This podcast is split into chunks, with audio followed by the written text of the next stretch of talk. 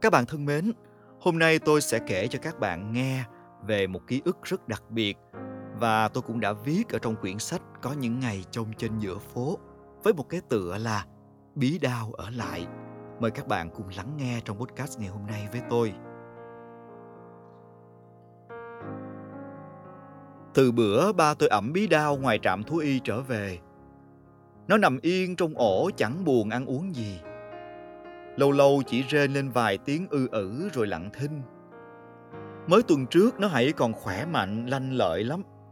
Bữa nào cũng ăn hẳn hai chén cơm đầy, rồi nằm ẩn ra khoe cái bụng tròn xoe. Bí đao hay chạy giỡn trong sân, rồi lúc mệt thì lăn qua lăn lại với chân má tôi một chập thì ngủ vùi. Vậy mà tên cướp đáng ghét, nở lòng nào dùng khúc gỗ dài đánh một gậy thật mạnh vào bụng, làm bí đao chỉ kịp kêu lên một tiếng rồi nằm gục xuống. Má tôi nhớ hoài cái buổi trưa hôm đó, đường vắng tanh, đang đứng xếp kem chuối vào tủ lạnh, thì tên đó tới vờ hỏi mua thuốc lá. Nhìn quanh không thấy ai, canh má tôi vừa móc tiền trong bóp ra thối, thì hắn giật mạnh rồi bỏ chạy. Má té chuối nhủi vì bất ngờ. Nhưng má chưa kịp la lên, thì bí đao nhanh như chớp dí theo, rồi cắn một phát vào bắp chân tên cướp. Cái thằng đó ác nhơn ghê. Con chó nhỏ xíu mà nó quất khúc gỗ cứng ngắc vô bụng. Má tôi vừa xoa con bí đao đang nằm liêm diêm vừa rầu trong bụng.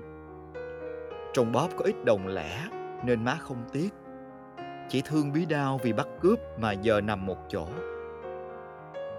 Lúc đem ra trạm thú y kiểm tra phần bụng, bác sĩ bảo tuy không chảy máu bên ngoài, nhưng bao tử chắc đã bị tổn thương sau khi tiêm và đưa thuốc mang về, họ dặn ba tôi nhớ cho nó ăn cháo và uống thuốc đầy đủ, hy vọng sẽ khỏi. Cả tuần đó má phụ trách cho bí đao uống thuốc, còn tôi nhất định xí phần cho nó ăn mỗi bữa. Tôi ngồi bên nó cả buổi, xoa nhẹ nhàng trên đầu, muốn nói với bí đao là mày nhất định sẽ hết bệnh. Rồi tôi sẽ lại chơi đùa với nó suốt cả ngày. Sẽ cho nó nằm lên đùi tôi, rồi tôi so bắp lưng cho nó. Những lúc vậy bí đau khoái lắm, nó cứ nằm im tận hưởng. Vậy mà giờ bí đau buồn so. Lâu lâu nó ráng rướng đôi mắt nhìn tôi, rồi sau đó mệt mỏi nhắm lại. Vẻ mặt rất tha thiết, như thể nó sợ tôi sẽ bỏ rơi nó bí đau làm tôi nhớ tới buổi chiều cách nay 6 năm, lúc tôi mới 4 tuổi. Bữa đó ba má tôi dọn nhà từ trong rẫy bắp xa xôi ra khu chợ ngoài thị trấn bây giờ tôi đang ở. Trời thì mưa lâm râm. Ba má và mấy người hàng xóm đang phụ chất đồ đạc lên phía sau xe cải tiến, rồi dùng tấm bạc che lại. Tôi và má cũng chui vào trong đó ngồi trước.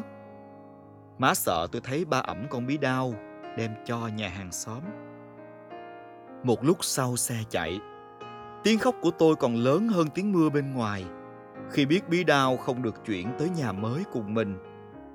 Má tôi dỗ dành, nói ngoài khu chợ đông đúc, không có chỗ cho bí đao chạy nhảy, sợ người ta bắt mất. Nó quen ở đây rồi, để lại bác Tám nuôi dùm, rồi sau này mình ghé thăm sau. Nhưng tôi đâu có chịu. Tôi cứ rướng người ra khỏi tấm bạc, bắt má phải dừng xe lại cho tôi xuống tìm bí đao. Bên ngoài trời bắt đầu mưa to. Chiếc xe cải tiến đang lăn một cách khó nhọc ra khỏi con đường đất đỏ để vào quốc lộ. Rồi tôi nghe tiếng chó sủa ngày càng to từ phía sau. Bí đao, chính là bí đao. Nó đội mưa chạy theo cả nhà tôi, vừa chạy vừa không ngừng sủa lớn. Bí đao không muốn bị bỏ lại một mình Ba má tôi nhìn thấy cảnh tượng đó cũng không sao cầm lòng đặng. Chiếc xe dừng lại và bí đao tiếp tục gắn bó với gia đình tôi tới giờ. Ánh mắt bí đao bữa nay cũng y hệt như buổi chiều hôm đó, tha thiết. Hồi đó ba tôi đặt tên cho nó là bí đao vì thân người con chó nhìn không khác gì trái bí đao hết. Bốn chân ngắn ngủn, lông vàng nhạt, không dài không ngắn Mỗi lần ôm nó vô người, cảm thấy rất dễ chịu. Mới hơn một năm sau khi chuyển đến nhà mới, nó đã bự con hơn hẳn. Dù vậy, vẫn cứ là một quả bí đao lớn, đáng yêu và nhanh nhẹn. Bí đao khôn lắm, chơi đùa mấy cũng chỉ quanh quẩn trong sân nhà. Không có người lạ nào trong xóm dụ mà nó chịu tới. Mỗi khi tôi đi học, nó sẽ quấn má tôi ngoài tiệm hay quấn nội đang ngồi ăn trầu trong nhà.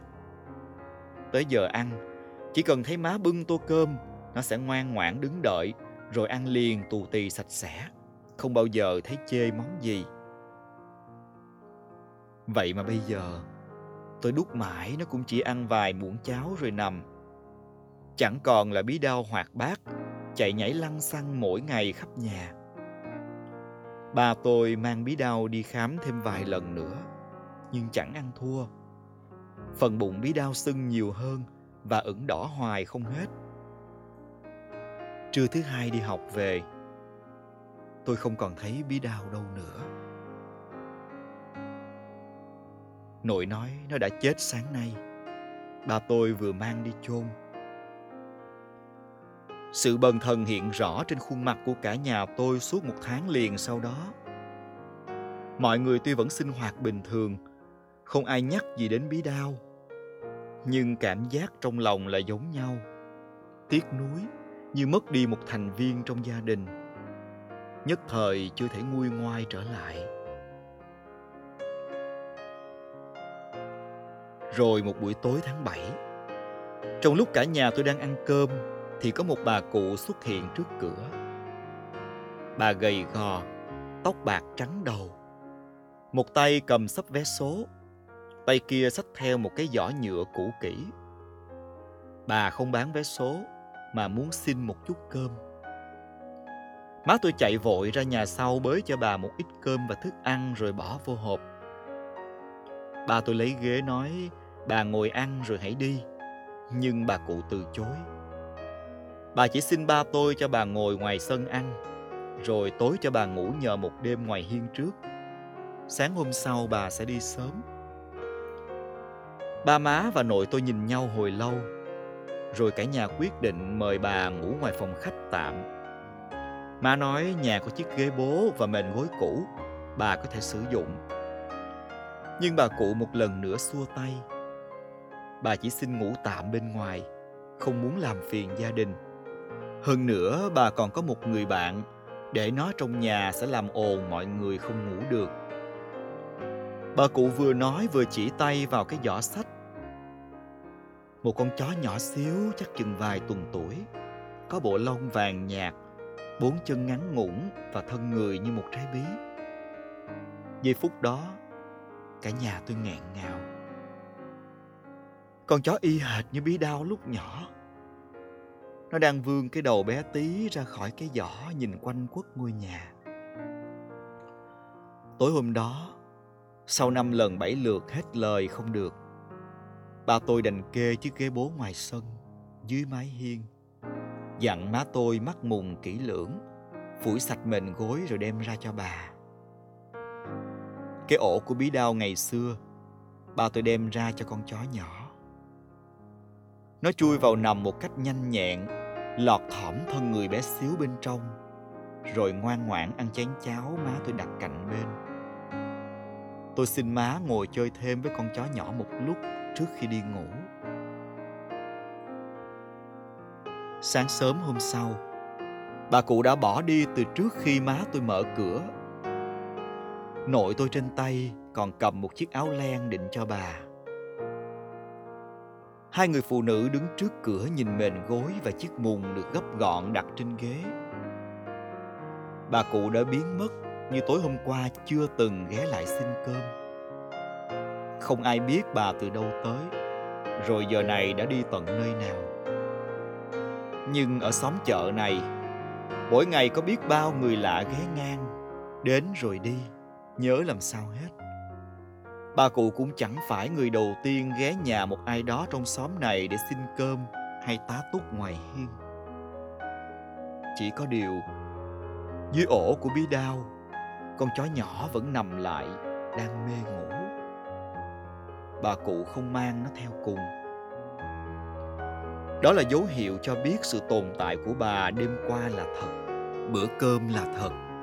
Không phải một người phương xa nào đó rảnh rỗi đến trêu đùa gia đình tôi.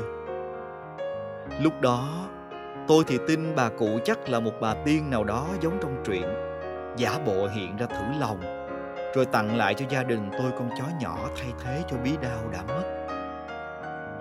Còn ba má và nội tôi thì tin rằng cuộc đời này quả thật có những mối duyên không ai đoán trước được sẽ có những điều bất ngờ xuất hiện vào những thời khắc mình không ngờ tới.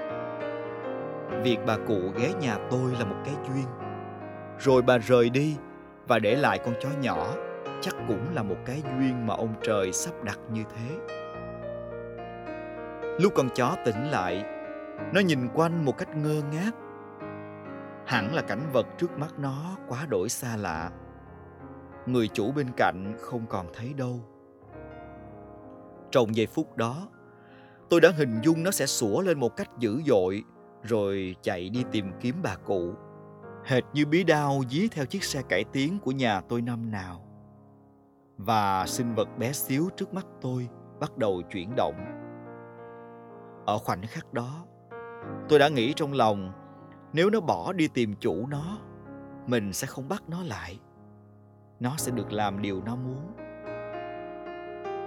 nhưng rồi, con chó bước tới, dụi bộ lông mềm mịn vào chân tôi và ngước đôi mắt to tròn lên nhìn tôi.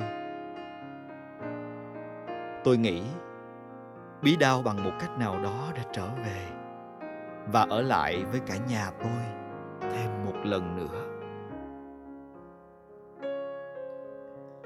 Đó là câu chuyện về chú chó có tên gọi là Bí Đao mà tôi đã kể với các bạn trong podcast ngày hôm nay.